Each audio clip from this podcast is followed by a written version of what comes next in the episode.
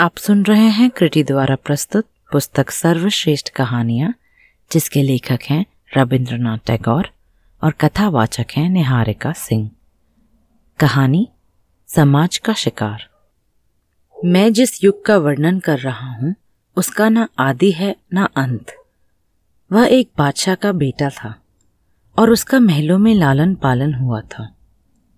किंतु उसे किसी के शासन में रहना स्वीकार न था। इसीलिए उसने राजमहलों को तिलांजलि देकर जंगलों की राह ली। उस समय देश भर में सात शासक थे। वह सातों शासकों के शासन से बाहर निकल गया और ऐसे स्थान पर पहुँचा जहाँ किसी का राज्य न था। आखिर शहजादे ने देश को क्यों छोड़ा? इसका कारण स्पष्ट है कि कुएँ का पानी अपनी गहराई पर संतुष्ट है। नदी का जल तटों की जंजीरों में जकड़ा हुआ है। किंतु जो पानी पहाड़ की चोटी पर है, उसे हमारे सिरों पर मंडराने वाले बादलों में बंदी नहीं बनाया जा सकता। शहजादा भी ऊंचाइयों पर था, और यह कल्पना भी न की जा सकती थी कि वह इतना विलासी जीवन छोड़कर जंगलों, पहाड़ों और मैदानों में दृढ़ता से सामना करेगा। इस पर भी बहादुर शहजादा भयावने जंगल को देखकर भयभीत न हुआ। उसकी राह में सात समुद्र थे। और न जाने कितनी नदियाँ। किंतु उसने सबको अपने साहस से पार कर लिया। मनुष्य शिशु से युवा होता है और युवा से वृद्ध होकर मर जाता है और फिर शिशु बनकर संसार में आता है। वह इस कहानी को अपने माता पिता से अनेक बार सुनता है कि भयानक समुद्र के किनारे एक किला है। उसमें एक शहजादी बंदी है, जिसे मुक्त कराने के लिए एक शहजादा जाता है। कहानी सुनने के पश्चात वह चिंतन की मुद्रा में कपोलों पर हाथ रखकर सोचता है कि कहीं मैं ही तो वह शहजादा नहीं हूँ। जिन्नों के द्वीप की दशा सुनकर उसके हृदय में विचार उत्पन्न हुआ कि मुझे एक दिन शहजादी को बंदी ग्रह से मुक्ति दिलाने के लिए उस द्वीप को प्रस्थान करना पड़ेगा। संसार वाले मान सम्मान चाहते हैं, धन ऐश्वर्य के इच्छुक रहते हैं, प्रसिद्धि के लिए मरते हैं। भोग विलास की खोज में लगे रहते हैं। किंतु स्वाभिमानी शहजादा सुख चैन का जीवन छोड़कर अभागी शहजादी को जिन्नों के भयानक बंदी ग्रह से मुक्ति दिलाने के लिए भयानक द्वीप का पर्यटन करता है। भयानक तूफानी सागर के सम्मुख शहजादे ने अपने थके हुए घोड़े को रोका। किंतु पृथ्वी पर उतरना था कि सहसा दृश्य बदल गया और शहजादे ने अपने आश्चर्यचकित दृष्टि से देखा कि सामने एक बहुत बड़ा नगर बसा हुआ है। ट्राम चल रही हैं, मोटरें दौड़ रही हैं, दुकानों के सामने खरीदवारों की और दफ्तरों के सामने क्लर्कों की भीड़ है। फ़ैशन के मतवाले चमकीले वस्त्रों से सुसज्जित चहु ओर घूम फिर रहे हैं। शहजादे की यह दशा कि पुराने कुर्ते में बटन भी लगे हुए नहीं। वस्त्र मैले, जूता फट गया हर एक व्यक्ति उसे घृणा की दृष्टि से देखता है, किंतु उसे चिंता नहीं। उसके सामने एक ही उद्देश्य है और वह अपनी धुन में मग्न है। अब वह नहीं जानता कि शहजादी कहाँ है। वह एक अभागे पिता की अभागी बेटी है।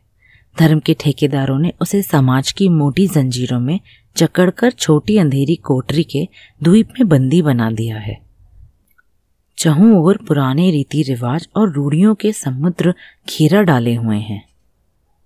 क्योंकि उसका पिता निर्धन था और वह अपने होने वाले दामाद को लकड़ी के साथ अमूल्य धन संपत्ति ना दे सकता था। इसीलिए किसी सज्जन खानदान का कोई शिक्षित व्यक्ति उसके साथ विवाह करने पर सहमत न होता था। लड़की की आयु अधिक हो गई। वह रात दिन देवी देवताओं को लड़की की आयु अधिक हो गई। वह रात दिन देवताओं की पूजा अर्चना में लीन रहती थी। उसके पिता का स्वर्गवास हो गया। और वह अपने चाचा के पास चली गई। चाचा के पास नकद रुपया भी था और काफ़ी मकान आदि भी। अब उसे सेवा के लिए मुफ़्त की सेविका मिल गई। वह सवेरे से रात के बारह बजे तक घर के काम काज में लगी रहती। बिगड़ी दशा का शहजादा उस लड़की के पड़ोस में रहने लगा। दोनों ने एक दूसरे को देखा। प्रेम की जंजीरों ने उसके हृदय से विवाह कर दिया। लड़की जो अब तक पैरों से कुचली हुई कोमल कली की भांति थी, उसने प्रथम बार संतोष और शांति की सांस ली। किंतु धर्म के ठेकेदार यह किस प्रकार सहन कर सकते थे कि कोई दुखित स्त्री लोहे की जंजीरों से छुटकारा पाकर सुख का जीवन व्यतीत कर सके? उसका विवाह क्या हुआ एक प्रलय उपस्थित हो गई। प्रत्येक दिशा में शोर मचा कि धर्म संकट में है, धर्म संकट में है। चाचा ने मूछों पर ताव देकर कहा, चाहे मेरी संपूर्ण संपत्ति नष्ट ही क्यों ना हो जाए, अपने कुल के रीति रिवाजों की रक्षा करूँगा।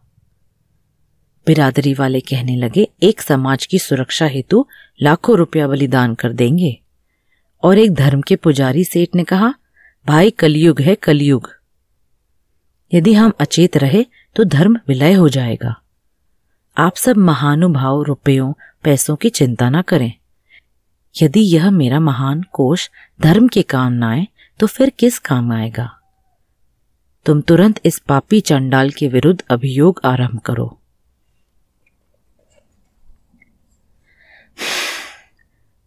अभियोगी न्यायालय में उपस्थित हुआ। अभियोगी की ओर से बड़े बड़े वकील अपने गाउन फड़काते हुए न्यायालय पहुँचे। अभागी लड़की के विवाह के लिए तो कोई एक पैसा भी खर्च ना करना चाहता था। किंतु उसे और उसके पति को जेल भिजवाने के लिए रुपयों की थैलियाँ खुल गईं। नौजवान अपराधी ने चकित नेत्रों से देखा विधान की किताबों को चाटने वाली दीमकें दिन को रात और रात को दिन कर रही थीं। धर्म के ठेकेदारों ने देवी देवताओं की मन्नत मांगी किसी के नाम पर बकरे बलिदान किए गए, किसी के नाम पर सोने का तख्त चढ़ाया गया अभियोग की क्रिया तीव्र गति से आरंभ हुई। बिगड़ी हुई दशा वाले शहजादे की ओर से ना कोई रुपया व्यय करने वाला था और ना कोई पक्ष समर्थन करने वाला। न्यायाधीश ने उसे कठिन कारावास का दंड दिया। मंदिरों में प्रसन्नता के घंटे घड़ियाल बजाए गए। संपूर्ण शक्ति से शंख बजाए गए। देवी और देवताओं के नाम बलि दी गई। पुजारियों और महंतों की बनाई सब आदमी खुशी से परस्पर धन्यवाद और साधुवाद देकर कहने लगे, भाइयों, यह समय कलयुग का है, परंतु ईश्वर की कृपा से धर्म अभी जीवित है। शहजादा अपनी सजा काटकर कारावास से वापस आ गया, किंतु उसका लंबा चौड़ा पर्यटन अभी समाप्त न हुआ था।